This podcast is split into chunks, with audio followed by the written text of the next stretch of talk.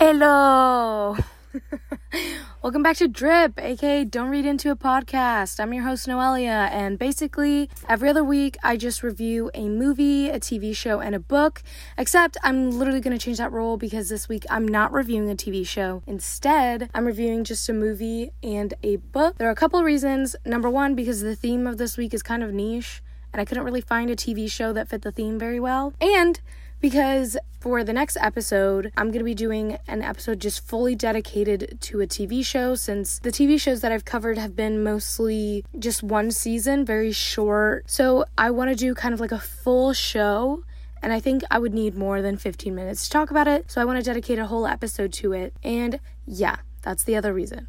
Okay, so this week's title for the episode is Journeys and Escapism. And basically, I'm just going to focus on a film and a book that have to do with journeys and people escaping their realities in order to find what they believe is their destiny. The theme of today's episode is, as you can probably tell, journeys of displacement, and there's an emphasis this episode on physical traveling to go somewhere to escape a current situation. So, for the film, I'm talking about The Peanut Butter Falcon. It was directed and written by both Tyler Nilson and Michael Schwartz. The cast is Dakota Johnson, once again. I love this woman. I mentioned last episode that I kind of want to get through her whole filmography. I won't do every movie for, like, reviewing in this podcast solely with Dakota Johnson. It just happened to be that this is the movie I chose for this week. But also Shia LaBeouf is in it, and Zack Gottsagen. So the synopsis is pretty short, but there's a lot that goes into it. I think I found this on Wikipedia. Um, the synopsis is, after running away from a residential nursing home to pursue his dream of becoming a pro wrestler, a man who has Down syndrome befriends an outlaw who becomes his coach and ally. So, it's a road trip movie, and it's also a feel-good movie as well, but it covers some daunting topics like ableism in society, discrimination of those with Down syndrome, the loss of a close sibling, poverty, and of course, because of Shia LaBeouf, grand theft.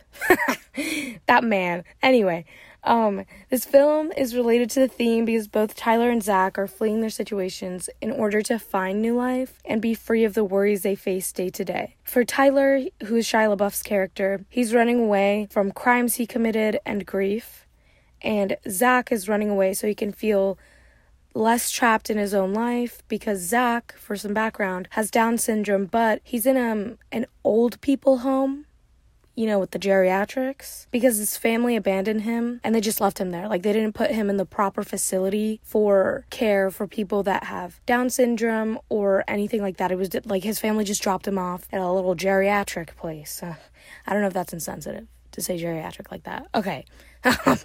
They left him at an old people place, which is also insensitive. I don't know what the proper term is. So this movie, like I said, is kind of like a road trip movie, not by car or anything. For the most part, they're not in a car, but it was really reminiscent of Little Miss Sunshine when I watched it, and I was like, huh, I wonder why. And I looked it up, and the producers of this movie produced Little Miss Sunshine, so obviously they just, like, get it. So the whole point of Zach's journey is obviously to escape feeling trapped in the nursing home, which is the proper term that I couldn't come up with thirty seconds ago. Anyway, he's basically really obsessed with this wrestling man that he sees on kind of old tapes that he has in the nursing home called, like, his name is the Saltwater Redneck. So he wants to attend, like, this professional wrestling school that the Saltwater Redneck has, that he has seen, you know, pretty much every day, because he always plays tapes of the wrestling school. And it's kind of hard to understand this at first. They don't really explain it, but it's the kind of thing where you just have to keep going and just try to understand, like, what's going on here. Um, because at first it just looks like he's watching T V, and then you notice that the the Saltwater Redneck is Thomas Hayden Church, and you're like, okay, like, it, is this gonna come into play in the plot, whatever? So then when he's escaping the nursing home, he says, like, he mentions his birthday party and the Saltwater Redneck, and you're like, okay, weird. So basically, he's trying to find the Saltwater Redneck. Well, he's not trying at first. He's just, like, constantly thinking about it. Then he meets Tyler. They don't really get along at first because of a certain scene that I won't spoil. But eventually, Tyler, like, warms up to Zach, and then Tyler's like, Zach, what do you want? And Zach's like, I want to be a wrestler. And Tyler's like, what? And he's like, yeah, like the Saltwater Redneck. And then he explains to him, like, who the Saltwater Redneck is. And they're like, okay, cool. And Zach is like, yeah, his wrestling gym is in South Carolina, I think. And it's, like, on the way to Florida, which is where Tyler wants to go because he's, like, escaping and wants to go to Florida for some reason. For background, I'm from Florida. I don't under- blah, blah, blah. I don't understand why he wants to go to Florida. The whole time I was confused. I'm like, you could go anywhere else. And you want to go to Florida? Anyway, that's just a little personal thing. Shia LaBeouf. So man. um, so basically they figure out how to like do this road trip without having a car, but the whole time they're in North Carolina, which obviously everyone knows is a very like water-y place. Oh my gosh, it just has a lot of bodies of water, so a lot of people transport via boat. Like, I don't know if anybody else has read Where the Crawdads Sing, but like the main method of transportation is just like boat. Like, she has to get groceries, she goes with her boat. Anyway, that book is good. So, basically, at first they're on a boat, but then the boat stops working because uh, they stole the boat. And Shia LaBeouf was not treating it correctly. It went over some, like, grassy area, and the motor got messed up. And so they, like, are washed up on shore, and they're like, okay, what do we do now? But they have a map, right? And I, I, I don't think it's that far away. Like, I think Shia LaBeouf just knows where he's going. Shia LaBeouf's character, Tyler, knows where he's going because the journey takes a couple of days, but they're, like, on foot pretty much for all of it. So I don't think it's that far. Anyway, they they wash up, they find this like junkyard kind of area, just like somebody's backyard with a ton of like old ships. I can't, not ships, boats. Um, and they're like rummaging through and they see like a tin boat and they're like, oh my god, this is perfect. Like, it's not nice or anything, but it's perfect. And somebody comes out and starts like shooting at them. And they're like, oh my god, oh my god. And it's a blind man. So they're like, uh, uh, oh my god. And he asks them like, are you, like, are you God-fearing men? And they're like, yeah, yeah, we are. And he's like, oh, okay, good, come inside. Like, he was literally just threatening them with a gun. But then because they said they're God-fearing, he was like, cool. Okay. And then he gives them supplies to make like a raft, and they do, and it's like pretty chunky raft, like it's pretty good looking raft. Um, and they're on their way again. And this whole time, as they're like doing this journey, trying to get to the Saltwater Redneck, there's a nurse lady. The way I don't know anything about nursing homes, a caretaker. Oh my god, that's totally the word. A caretaker. This whole time, a caretaker played by the one and only Dakota Johnson is looking for Zach, and she's like showing people his picture and being like, oh my gosh, have you seen this boy? Like, I need to find him, because if not, they have to report him to the state, which she wanted to do, but her boss was like, we're not reporting no missing boy to the state, in that southern accent. But I'm so embarrassed with that accent. They basically... D- Dakota Johnson is like, oh my gosh, what? Like, you have to report him to the state, he's missing. And her boss is like, no, find him. Find him or else. And so that adds a little bit of pressure to her, you know, trying to find Zach. So she's looking for him, whatever. And, uh, spoiler alert, it's not much of a spoiler, it's in the trailer. Um, she finds them. I won't tell you what happens after she finds them, but they do reconvene. Another subplot that's going on is that Shia LaBeouf... You know, I said, like, grand theft. And you know, I said, like, he stole that boat. Well, he's an idiot. Like, Shia... I like how I'm not calling him Tyler because I, like, want to call Shia LaBeouf an idiot. I like the man. I do. I just think he's so funny for some reason. But anyway, Tyler stole this boat that belonged, obviously, to someone else. And right before he stole the boat, he, like, blew up, like, twelve thousand dollars worth of supplies of two, like... men that work, I don't even know what their jobs are, but um they're very menacing. One of them looks like G-Eazy. G-Eazy's not menacing. That I don't want people to think that, but one of them does look like a menacing version of G-Eazy. So he blew up their supplies because he was angry at them, because I think he got fired or something. I really wasn't paying attention. I've seen this movie twice, and yet... Anyway, so basically the whole time they're like looking for him, and this is another reason I think that wherever, I think it's Aspen. Is that in Ohio? Okay, don't come for me, Midwesterners. Basically, I, the reason I think that the Saltwater Redneck is not really that far from where Tyler was living and where Zach's, like, nursing home was, because it doesn't, it takes him, like, f- a few days to travel by foot, but the people that are chasing Shia LaBeouf down are, like, ec- excuse me, Tyler around are, like, right on his tail, and so is Dakota Johnson. So I just figure if they had a car, things would go faster. Anyway, so these men are looking for Tyler to get revenge, and they're, like, chasing him down, and Tyler's becoming pretty much a better person at this point because, you know, he really cares for Zach. He's becoming, he's kind of gaining that brotherly figure in his life that, I don't know if I mentioned this before, but Shia LaBeouf's brother is dead. This is so unorganized. I, like, have a script. I'm not reading it. But basically, Shia LaBeouf's brother's dead, so he's, like, grieving that. He's also a criminal. And Zach is, like, a really good influence in his life because all of a sudden he has someone that, like, has an unconditional, like, admiration and love for him. And he's kind of like a mentor for Zach, but at the end of it, Zach is a mentor for Tyler, if that makes sense. Like, he just teaches him a lot of lessons. It's a really beautiful friendship that I consider, like, brotherly, you know, fraternal in that way. So, yeah. But as Tyler and Zach are fleeing, Dakota Johnson and the G E Z and his partner are, like, right on their tails, but it's they're also, like, not even, I think Zach and Tyler, like, don't assume that anyone's following them, because when they leave a location, they, like, leave everything.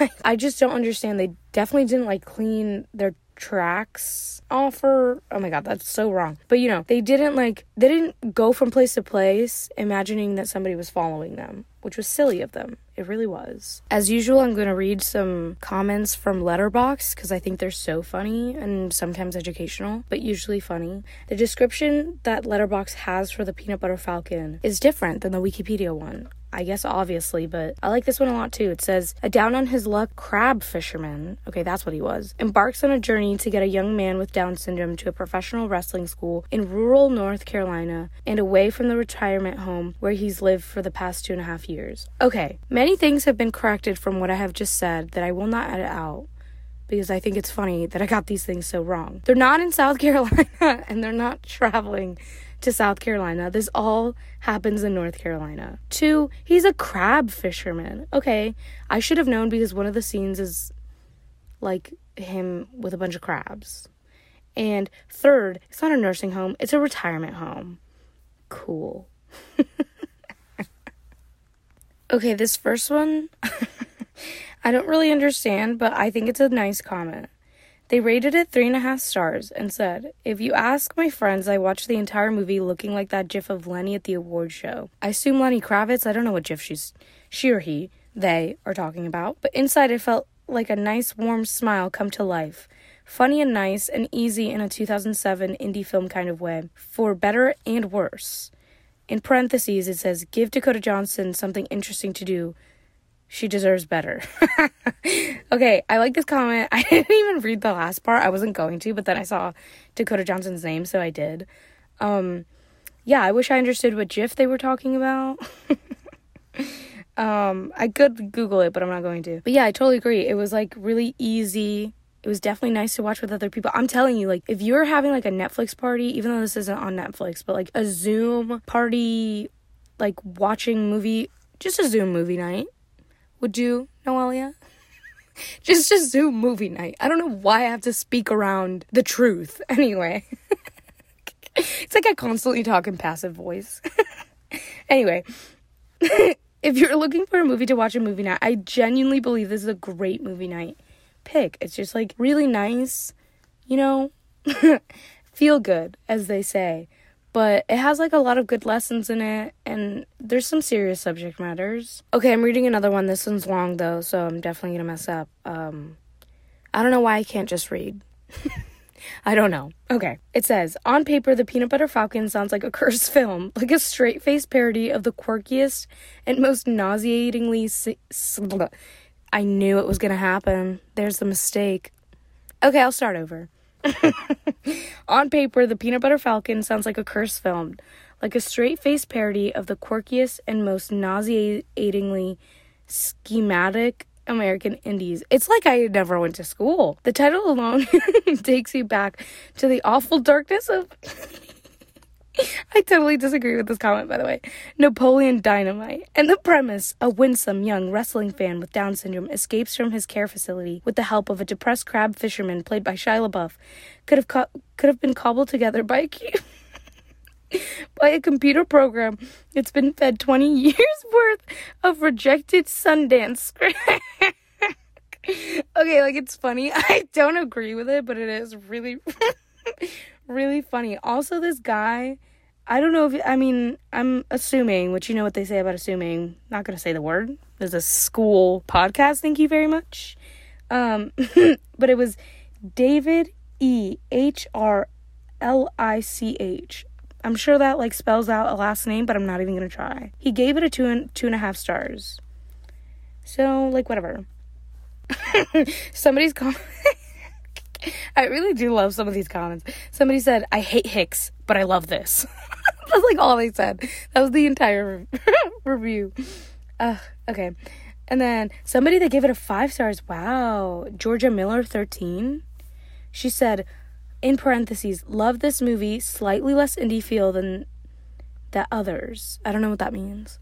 And then right under, she said, so cute. And then right under, she says, Shia kills it. And Dakota Johnson.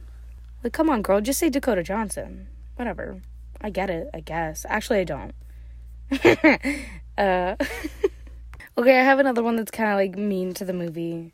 I don't know why I love the ones that people are, like, just really not liking the movie. I just think it's so funny. Like, these people that comment on Letterboxd are like, yes, my opinion is superior to other people's. Like, I will never li- leave a written review on a t- on a blah blah blah.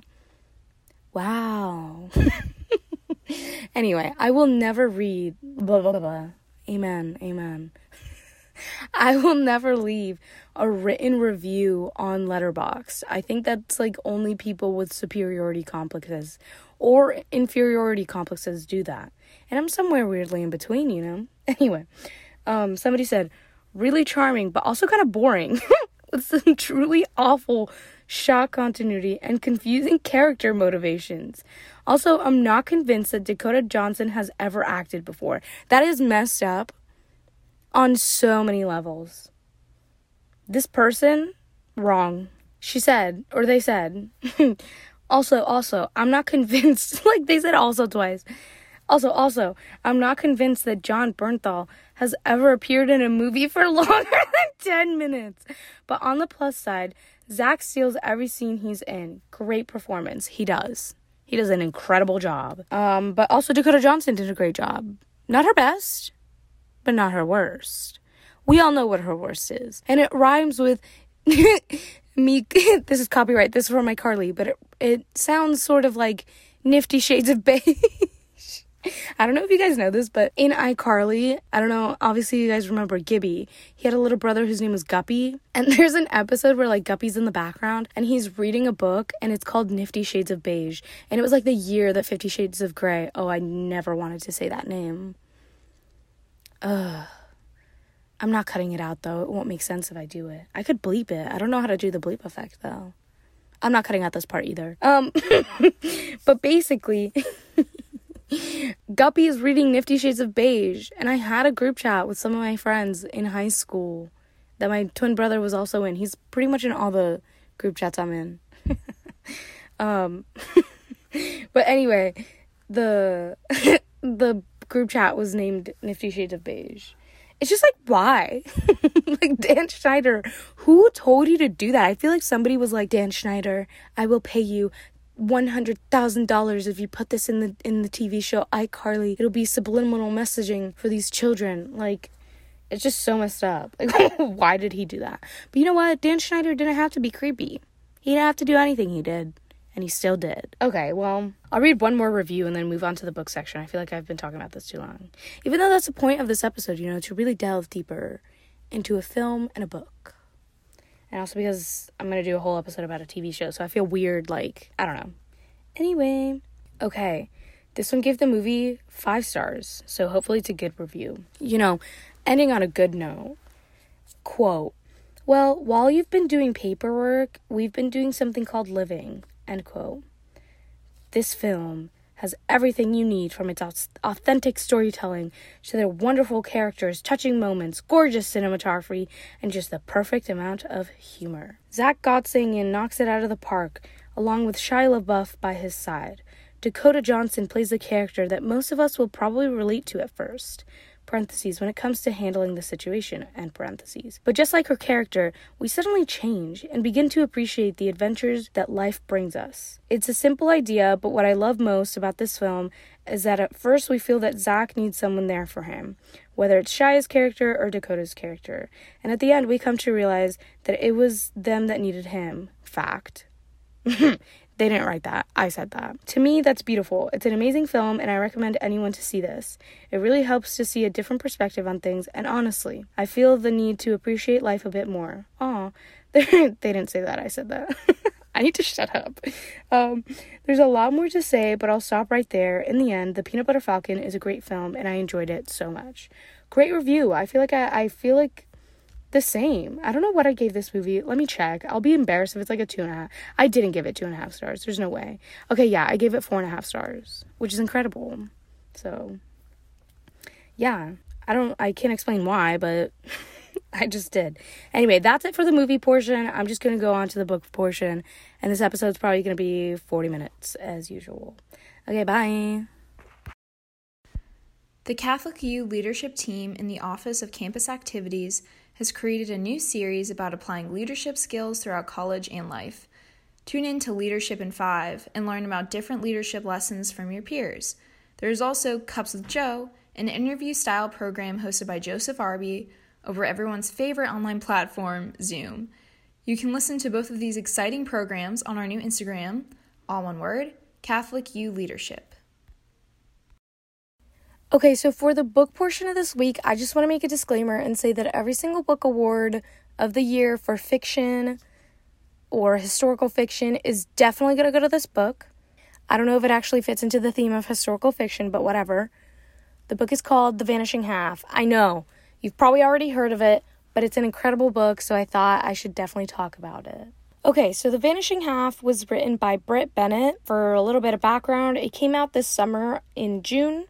It's three hundred fifty-two pages, so it's not too long. There are an insane amount of genres covered, from mystery to historical fiction, coming of age, family saga, domestic vi- fiction. The list goes on, really. It's basically a story about racism, being white passing, and familial conflicts. There's a lot of perspectives and a lot of jumps in time. So at first glance, it might be a little bit uh, daunting, I guess, because there are a lot of perspectives. But I kind of thought it was interesting that I wasn't lost even a little bit by the perspectives or by the time jumps, which is a testament to Britt Bennett's writing. So basically, I'm going to read the entire Goodreads description because, like I kind of mentioned before, this book is extremely intricate.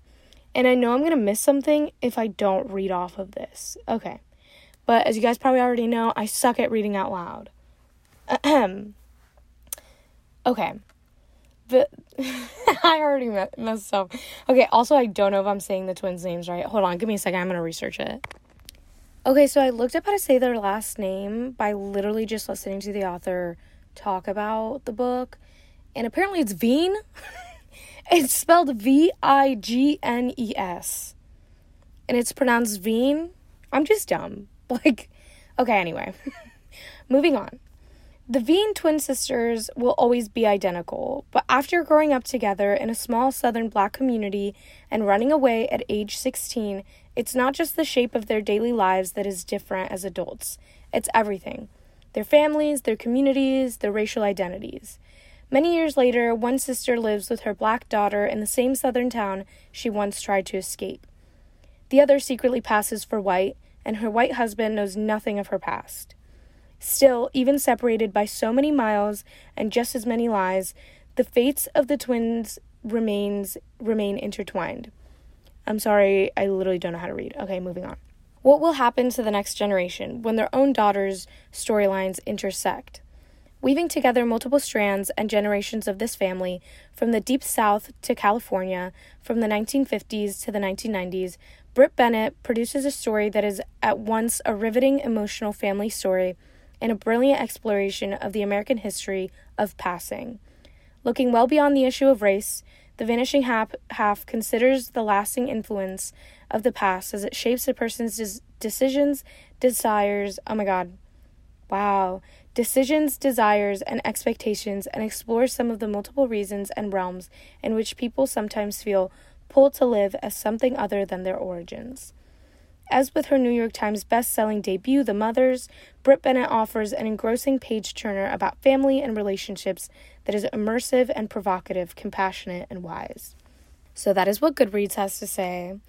Obviously, way more concise than anything I could say. But, essentially, this book is... I mean, it kind of sounds like there's a lot in the book already, but it really covers so many topics. I mean, it starts off with these twins who live in this town. One of them, named Desiree, is kind of like the drama queen, and she's glamorous, and she's more talkative than her sister. And Desiree decides, like, hey, we need to run away. And, I mean, she's always kind of wanted to to run away. She's always been the twin that has had, like, that longing to, like, run away and just live in a different lifestyle. On the other hand, Stella is way more kept to herself, a little bit more shy, and so they were going to school, but then eventually they were taken taken out of school so that they could help their mother, um, who was a housekeeper and just, like, cleaned up for a rich man in his house, and they ended up doing that, but they, Desiree really got tired of it. I mean, Stella got really sick of it, and there's a lot of, like, secrecy involved in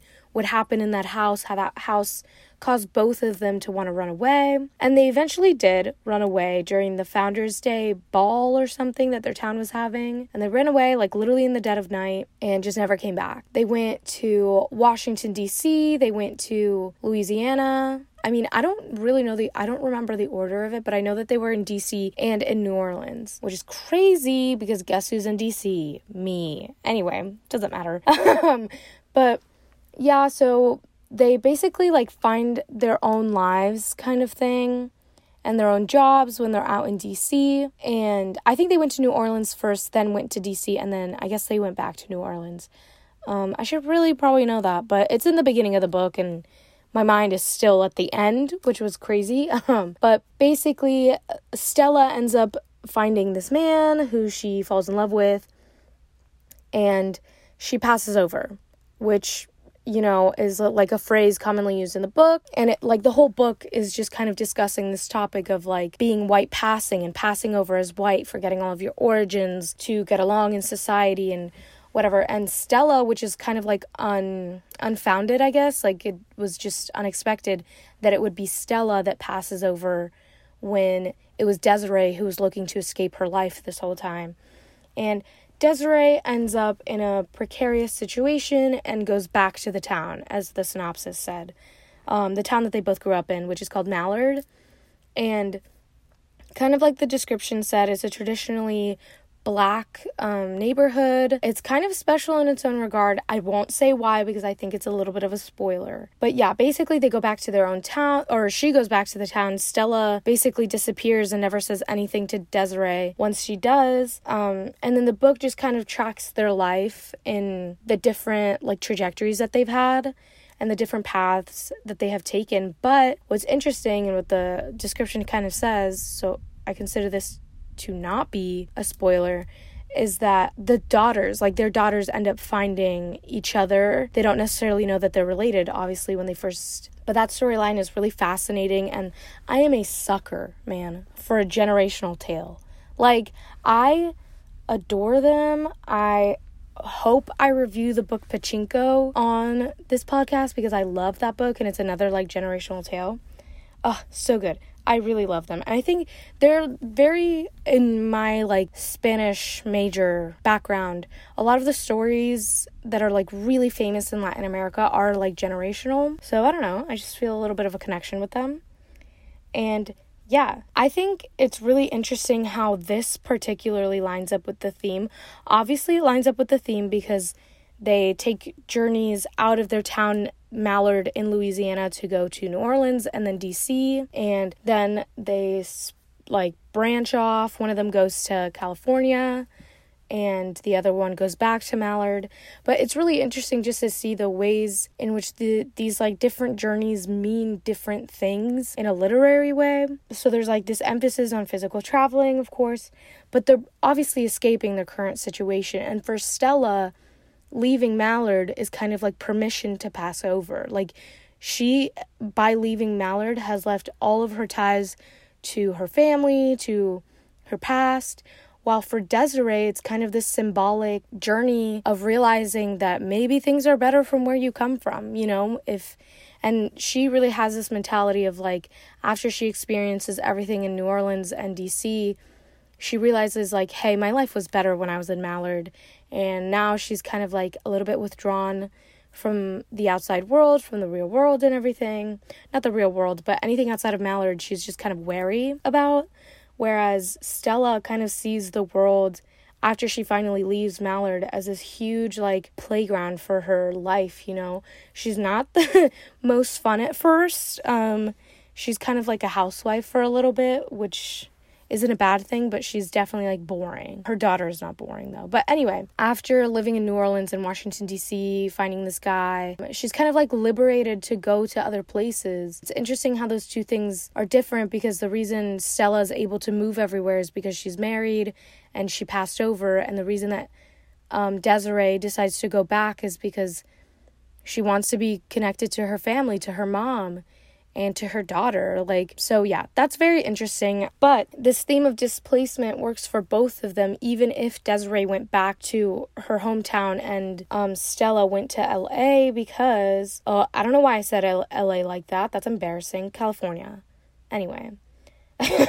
But basically, they're both dis- displaced from the girls that they used to be when they were younger, when they were innocent, when the world hadn't gotten to them, and they didn't feel like certain things were super off limits. Like, Stella thinks that going back home is so off limits, and Desiree thinks that leaving home is extremely off limits. So by leaving, they kind of associated traveling with displacement, with feeling outside of yourself, outside of who you once were. And I think what's really interesting is that the whole book, when they're separated from each other, they're both constantly thinking of each other, or constantly trying to not think of each other. But at the end of the day, they know each other so well. They're twin sisters. They're like so connected that it, it's like a they lost a piece of themselves. And some of the best like parts of the book that are like the most emotional have to do with this separation of oneself, because in a way they did lose part of themselves, because Desiree lost that part of herself that was Stella, that was traveling, that was outside of Mallard, whereas Stella lost that part of herself that is Mallard, that is her hometown, that is her mom and her family and the Vignes family. I can't believe how wrong I thought that was pronounced. Anyway.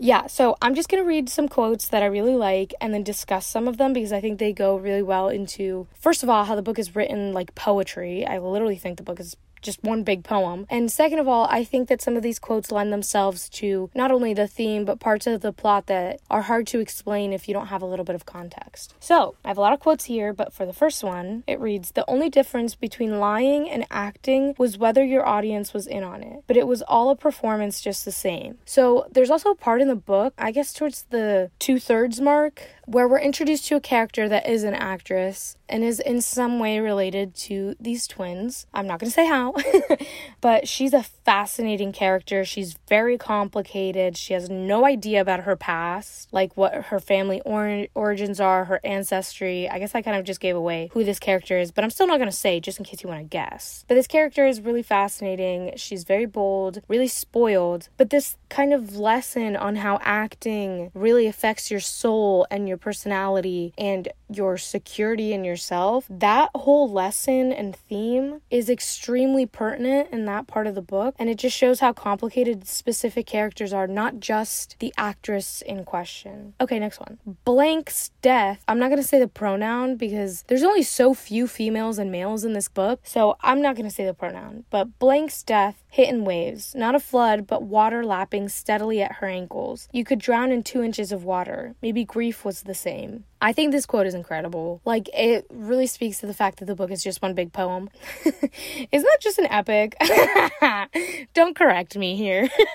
But anyway, this is really fascinating because a lot of characters do die in the book. I mean, like, the book takes place from the fifties to the nineties. There's bound to be some sort of death in both of their lives, from, you know, the older people in their lives, even the younger people in their lives. Like, obviously, there's going to be death. Specific deaths hit harder than others, but this one specifically, I think, messed me up just because of this quote. I mean, I thought of this quote for a while after. I mean, I, I read this book a while ago. I'm going to be honest with you. I read it like uh, probably in October, September, and I still think about this quote. I think it's really beautiful. And I think Britt Bennett is, I mean, she's a young author. She's like, she's not prolific. She's not old enough to be prolific. And this just like is a testament to the kind of future she's going to have in the literary world, because you can't just write this. Like, you You know how like girls like open their notes app on their phone? I'm like, I'm guilty of it. I'm sure men do it too. And they just like write stuff and they're like, oh my God, this hits. This is just a quote from another planet. And then you read it the next day and you're like, what did I just write? This is so embarrassing. I guess I'm just talking about myself. I don't know if other people do that. But I did see Brittany Broski tweet like, if I die, my notes app is going down with me. Like nobody's going to be able to read that. Anyway, I have, I one time, like, wrote something about, like, Funky Town. It was so late. Wait, I know people do this because me and my friend have talked about this. Okay, maybe it's just me and my friend, but, like, me and my friend and Brittany Broski, come on. Everyone else does it if all three of us do it. Okay, anyway, um, I one time wrote something about, like, Funky Town. And I thought it was gonna be, like, the next, like, big comedy movie. And I just read it the next day and I was like, this is embarrassing. I didn't delete it, though, because I think it's really funny. So anyway, people are like running right now outside my apartment upstairs. Or is it rain? I'm in the closet right now for good acoustics. Okay. Next one. I like how I just went on that on a tangent on that like beautiful quote about grief. Okay. Moving on. Next one.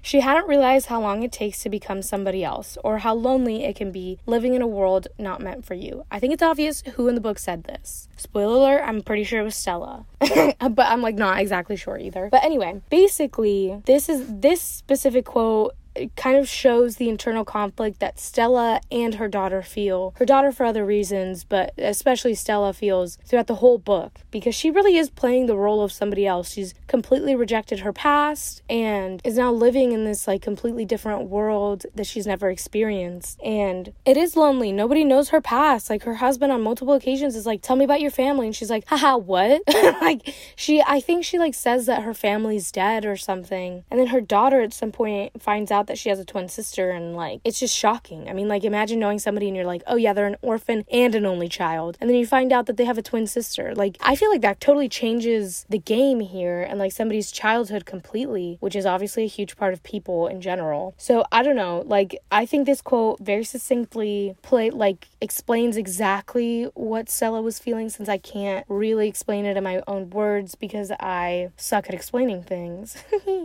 Okay, moving on. The next one says, and this is in reference to Mallard, the town that these two, that the Vignes tween, oh, Vignes tweens, tweens, the most dangerous demographic. Okay, the Vignes twins are from.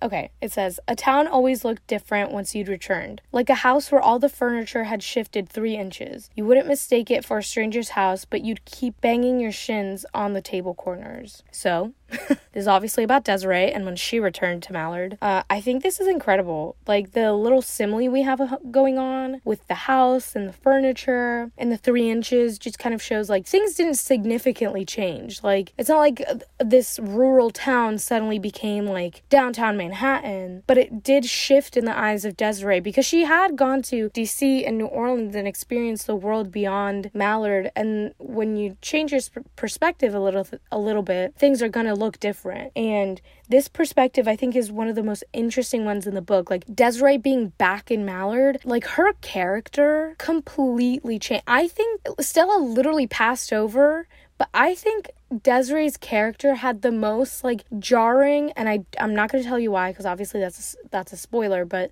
Desiree's character had the most jarring twist of personality, of, like, temperament. Obviously, she's still herself, but it's, like, she just totally and completely changed the way that she interacted with people and her outlook on life. Like, she was always the twin that wanted to get out, and Stella was always shy, so, like, it's not different for her to be shy in this new world that she's in, even though, obviously, it's a completely different world she's living in. But I thought it was shocking, and I really thought I should at least mention how much Desiree changes throughout the book. It's obviously not a bad thing. She's my absolute favorite character, and her daughter is also my favorite character. I think they're so, so cool, and her daughter's, like, a completely different story, and I I'm hesitating whether to explain anything about her because I don't want to give away spoilers, but I have seen all of this on the internet in, like, descriptions of the book. So I'm going to bear- very briefly say, Desiree does indeed have a daughter, so does Stella, but Desiree's daughter is really, really good at running. She, I think that's all I'm going to say about that. She's very, very fast,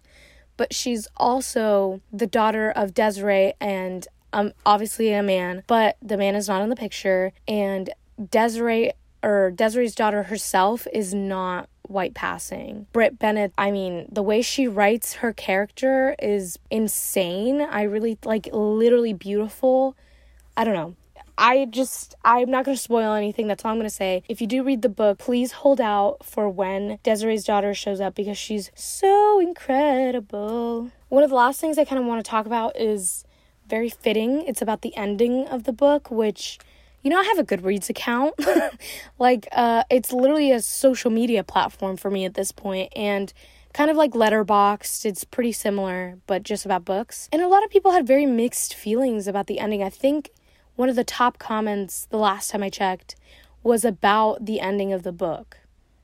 And somebody was like, how did you guys feel about the ending? And it had a lot of mixed feelings in there. Some people said it was cheap. Some people said it was, like, rushed. Some people felt it didn't fit the book. And I'm here to say I disagree.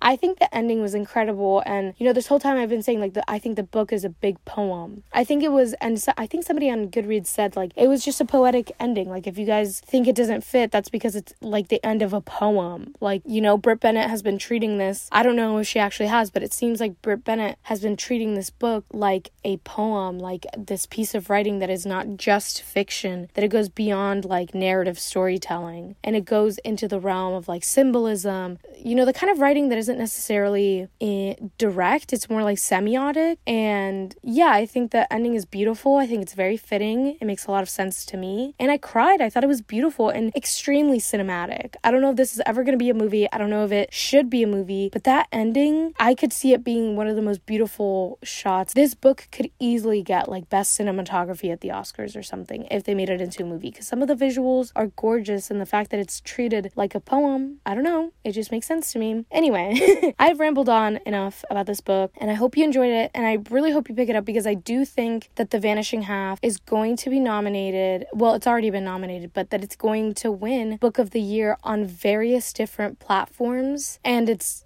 really gone beyond a lot of genres. You know, it's nominated for best fiction in some publications, but in other publications it's nominated for best historical fiction or something like that, or best family drama or something. You know, I think this book is going to win a lot of awards, and a lot of people are going to be talking about this book for a very long time. And I don't think that's the only reason you should pick up this book, but there's a reason that people are talking about this book. It really, I've never read anything like it, and it really opened my doors to reading more diverse literature that isn't just, you know, Hispanic literature, because that's what I consider diverse, you know what I mean? Like, because I have a very narrow perspective on the world. You know, I've always thought, like, oh, I'm gonna move outside of my box, I'm gonna read literature in Spanish, and that's not outside of my box, that's literally my heritage.